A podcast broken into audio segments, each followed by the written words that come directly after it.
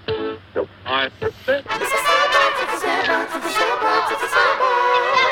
get to work. Oh, hey, what are you doing here? Well, come on in. Welcome to the Sandbox Podcast, a platform where we learn to lead well with other leaders. Where have you been? Haven't seen you in ages. What? Coming to you live from the good land. It's your boy Tyler Richardson, and we are so glad you came today to listen to part 2 of Mind Control Manipulation Series. So, basically what we're going to talk about today is the part 2 saga. It'll be a whole lot shorter than part 1, thank you, Lord. Thank you, Baby Jesus. By the way, welcome to the Baby Jesus season. I hope you're enjoying it. You survived Black Friday, I'm hoping. And, you know, we're moving forward. It's a great time. You know, go put some money in the red bucket, your local Salvation Army wrangler bell guy. And, yeah, the festive season is upon us. So, back to manipulation. So, what I want to talk about today on the part 2 of Mind Control is the manipulation or manipulator factor. I think a lot of times it's very easy for us to assume that the manipulator is just basically the villain.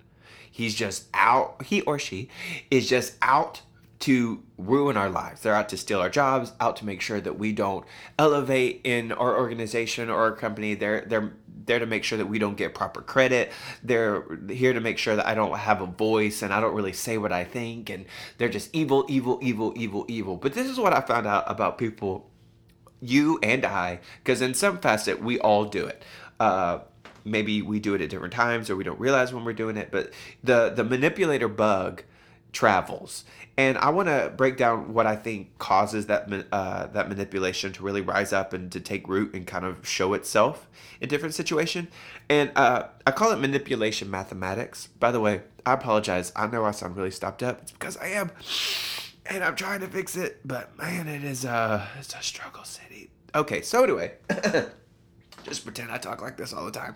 So back to manipulation mathematics while we're here, right? So this is my manipulation mathematics. It's fear plus assumption equals manipulation, okay? Again, that is fear plus assumption equals manipulation. And this is what I mean by that. It means that we're afraid of what others are going to think and what they're either going to think or what they're going to say, maybe how they're going to react. And that makes us decide we're going to take control. We're going to take control of this situation. We're going to take control of either the conversation, of even the subconscious thoughts. We're going to do anything we can do to try and take control of those aspects because of the fear. So when we manipulate or when those people, or the leaders around us manipulate us, it's not because those are evil people. It's because they're people that are afraid. And I know that's sometimes kind of hard to really fully understand. But I think if we started looking at ourselves and others in that light, that we're not really being abused as much as those people are abusing themselves because they're in constant torment. They're running themselves ragged, trying to keep up an ideal picture of themselves, an ideal picture of the people that they are leading, and the people that are leading them, they're wanting to make sure that those people above them are saying, wow, they're doing so well. They're who could have ever imagined anybody could do it better? And since those things could all be said of them, but they want to take control. They want to make sure it's said. They want to make sure it's said about a specific event. They want to make sure it's said about a specific decision. They want to make sure that when the chips fall, that they are the ones that like, yeah, they look pretty good. They made the right decision and blah, blah, blah, blah, blah. So what do you do when you're a person that you either catch yourself that you're manipulating, or if you're being led by somebody that's being manipulative? Like, how do you not let that just kind of run down the totem pole? Like, how do you make sure that it's not just water that just kind of flows every direction? How do you get it to stop? And I think it's, you got to get rid of something that I call the vague fog. And vague fog to me is basically, if you've ever been in a meeting or maybe a passer conversation by the water cooler or whatever, there's a vague fog that surrounds the conversation where there's maybe 3 people and maybe all 3 people kind of look at each other and the eyes are saying one thing, but the mouths are saying something else. Like, I want to say this, but I don't know if I'm going to get in trouble, so I'm not really going to say what I want to say. Or maybe a leader asks for some constructive criticism about a recent decision, or, hey, we're thinking about doing this, this, and this. What do y'all think? And there's a vague fog of, are we really going to say what we're going to say? Or are we just going to kind of politic this a little bit, just kind of get through it? And again, that fear, I really think, sets a root that the manipulation comes out of. And that's why it's fear plus assumption equals manipulation. It's not just fear that equals manipulation. It's the assumptions that are brought out of that fear, because I think it's, you don't want somebody to disagree with you. If you're like me, I hate confrontation. I am the worst at it. Most of the problems I have ever had in any professional experience is almost always attributed to the fact that I hate confrontation. I enjoy the vague fog. I enjoy the fact that none of us are really going to say something awkward right now, because I don't want to deal with the awkwardness. And I'm glad that you're okay that I don't tell you the truth, just like you're okay that I don't tell you the truth, and I'm okay that I don't have to tell you the truth. Yeah, that's what I meant to say. And I think it's not that you're lying to each other, but you don't say the truth the way it would be helpful. Like, you say the truth that'll get the job done, but you don't say the truth in a way that really moves us all forward. Kind of like what we were saying in the previous episode, not just moving on, but moving forward. Like, you don't remove the vague fog to that extent. And I think that's something we really got to pay attention to, because I think, again, in our minds, you have to understand where you can stay and where your mind has to leave. You have to understand what you can handle and what you can't handle. And I think that's two-part. I think one aspect of that is you got to understand that we should all be able to adapt. If somebody comes up and one of the leaders around us asks us to do something, we should be able to adapt to that scenario. And if we ask somebody else to do something, they should be able to adapt to that scenario. If you're a musician that travels, you got to be adaptable to different scenarios, different sound systems, different people you'll be working with, different expectations and different audiences. And if you're people that travel to help with team building, you got to be prepared that some people are more prepared than others, and different budgets. It all shakes. You got to be adaptable. But I think you got to what I think where a lot of times where manipulation sneaks in is you've got to understand, where are you okay to adapt and where are you okay to live in constant adaptation? All right? Are you okay to adapt here, because it's just kind of a momentary thing? It's not really a way of life. Or are you comfortable living in a life where you have no real rhythm and you are constantly adapting? That everybody's emergency is constantly your emergency, that you never really have any firm feet beneath you because you're constantly having to adapt to everybody else's adaptability. I've been in situations where it was constant adaptability, and then I've been in situations where you almost never had to adapt. And I think it works different for different personalities. So I think that's something we have to decide. Can you be okay adapting all the time? Or you're like, I used to do that, and now I'm tired. My brain's tired. My wife wants me home. Like, there's just a lot of things. I sing, my voice is tired, blah, blah, blah. I don't want to do that anymore. I want to do something where I can still adapt, but I adapt less. Not necessarily adapting on your terms, but adapting to the point that you don't feel like you want to jump off a cliff. So I think you in vague fog moments, if a statement throws you off, or if somebody's look throws you off, I think what you have to do is you need to address it immediately, just like what we talked about before, because that fear is already silent and is already settled and is already kind of existing. And I think what happens is when the looks and the vague fog exists and that silence just continues to grow, that I think is the birthing place for real assumption. And in the assumption is where you think the worst things about the people you lead with. And because it's a vague fog, it's never addressed. It's never dealt with. It's never really brought to the surface where you can deal with it and be like, oh, no, that's not what I meant to say at all. Or no, I never wanted you to feel that way. In the vague fog, we're all safe, yet we're all very uncomfortable. And we got to find a way to really deal with that, because you're either the leaders you lead around, you either appreciate them or you patronize them. And that also is from that manipulation place. It's from that place of, if you think you're not a manipulator, you think you appreciate everybody around you. But you got to really open yourself up to honest critique of the people around you and be like, do you feel like I appreciate you or do you feel like I patronize you? When I asked you to do this task and this task, did I say it patronizing or did I say it in an appreciative way? And you got to pay attention to that, because you really need to make sure that you have an environment where they could be like, you know, the first 3 times I felt appreciated. The 4th time, it was actually kind of patronizing. Not that you go around and you live in a world of cotton candy and you're always like uber sensitive, but you do want to have a thermometer in your environment. You do want to have a thermometer of the people you lead around, because if you don't keep track, you know, it's, if you're anything like me, it's like a dirty room. You're like, oh, I'll just put this towel on the floor because I'll get it later. And then you come like 3 days later, you're like, what the heck happened in here? That's because you have to be able to have an honest environment where a vague fog honestly just isn't allowed.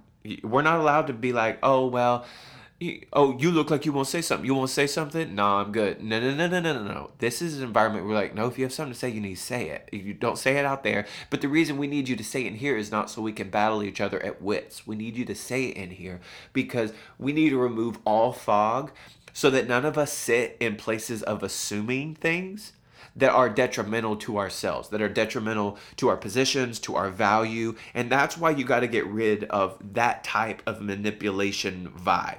And I think, again, it's not you're not useful until you're you. You know, we've said before, like, it's not about being right, it's about being useful. But you're never going to be useful until you are you. And until you get rid of the assuming and the fear mentality, you're not going to be fully you, because then all you're going to be is a yes man or yes woman. Because, you know, to me, a yes man is less valuable than a man that says yes. And this is what I mean by that. It's because you're either going to be used by the people who are glad that you'll never say no, or you're respected by the people that you could say no to, but you still choose to say yes. Okay? I'm going to say that again. That you're either used by the people who are glad that you will never tell them no, or you are respected by the people that know that you at any moment have every right and the ability to tell them no, but you choose to say yes. That's the difference. And I don't think you have that power among leaders and that trust and that freedom among leaders until you get rid of everything assuming. So I think in that you have to not only, like we said in part 1, you have to be very dramatic in guarding your thoughts, but I think on the part 2 side of it, you have to be able to just have the hard conversations. You have to open up, if you want to do it in a closed meeting, if you want to have somebody that kind of delegates, whatever it is, or, you know, I don't know what kind of environment you lead around, so I don't know if it's a situation that a giant staff meeting is necessarily appropriate. Probably not, but it's you got to have an environment where you can say honestly that we're removing all fear and assumption, because I don't want to manipulate you and I don't want you to manipulate me. And the only reason we would find ourselves manipulating each other is because we're afraid, and there's no reason why we should be leading in fear. I shouldn't be afraid that I'm less valuable, and you shouldn't be afraid that your voice doesn't count. I shouldn't be afraid that little Johnny over here is elevating and just got promoted, and now everybody seems to really like him for 2 weeks, and now I feel like he's going to come for my job. And listen, there's probably plenty of people, and we're probably around plenty of scenarios where the people above you do not have your best interests at heart. That's just life, and that's probably not going to change. Some people are either over the interests of themselves or your friends, and you can't really handle that. But again, 2-test logic. There's 2 tests going on. God is paying attention to the way you look at them and how your response is to them. God is looking at when you feel like you're being manipulated and when you feel like you're being patronized. Do you let it set root in you where now you just follow through and now you do the exact same thing with the people that you lead? Or do you catch it and you're like, you know what? I'm going to cut through the vague fog here, and I'm just going to be honest. I'm not really cool with this. Is there a way we could probably watch the way we talk to each other? And I think that's the biggest thing. I think you got to really watch how you talk to each other. I think just because you're in a bad mood doesn't give you an excuse to all talk to us like a trash. Just like when I come in a bad mood, that doesn't mean I get to talk to y'all like you're trash. We have to have mutual respect for each other and understand that we all have a right to be here. We all have responsibilities that we all have to pick up, and nobody is immune to that, and everybody's voice counts. Everybody has a right to not live in constant fear that they're going to get fired, or constant fear that they're going to get rejected, or constant fear that everybody's out to get them. And I think we'll all be a lot better for it. Does that make sense? I know that's a little bit more on the heavy side. I try not to make these that heavy, but sometimes, it just is what it is. So sit down, have the awkward conversation, even though you may not be naturally a confrontation person. Even if you want to tell somebody else, maybe that can help you, be the delegator and kind of, walk you through your emotions down with the people you would be having an issue with. Whatever it takes, do it, because when that vague fog is removed and you really feel like you're in a place where you don't have to constantly impress everybody, that is an awesome place to be. So, keep updating. We've got a lot of changes happening. Sandbox, at WeZealots on all the socials, and then WeZealots.com. You got that Sandbox link. You click that. And man, I'm so excited this two-part is over, because you know what? I'm ready to talk about some happier stuff. We're going to be talking about some practical things, a little section I like to call the Practical Gospels, because as much as I like the ethereal, wouldn't it be nice? I also think, sometimes you just got to have some, brash tact. So that's what we're going to have for a couple episodes. I'm excited about it. Thank you for tuning in. Make sure you subscribe, give a rate, do all the things you do in the podcast world. We love you, and we will see you next time. And let's remember to play nice in the Sandbox.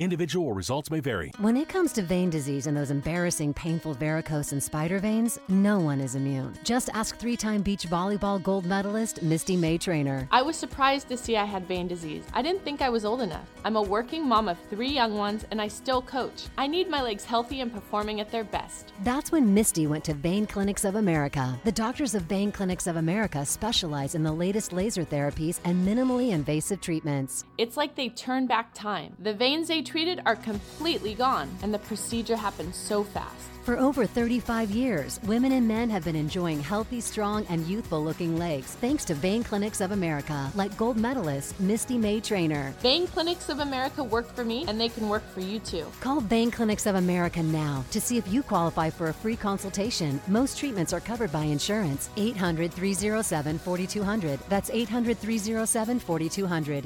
800-307-4200. Individual results may vary. When it comes to vein disease and those embarrassing, painful varicose and spider veins, no one is immune. Just ask three-time beach volleyball gold medalist Misty May-Treanor. I was surprised to see I had vein disease. I didn't think I was old enough. I'm a working mom of 3 young ones, and I still coach. I need my legs healthy and performing at their best. That's when Misty went to Vein Clinics of America. The doctors of Vein Clinics of America specialize in the latest laser therapies and minimally invasive treatments. It's like they turn back time. The veins they treated are completely gone, and the procedure happened so fast. For over 35 years, women and men have been enjoying healthy, strong, and youthful-looking legs thanks to Vein Clinics of America, like gold medalist Misty May-Treanor. Vein Clinics of America worked for me, and they can work for you too. Call Vein Clinics of America now to see if you qualify for a free consultation. Most treatments are covered by insurance. 800-307-4200. That's 800-307-4200. 800-307-4200.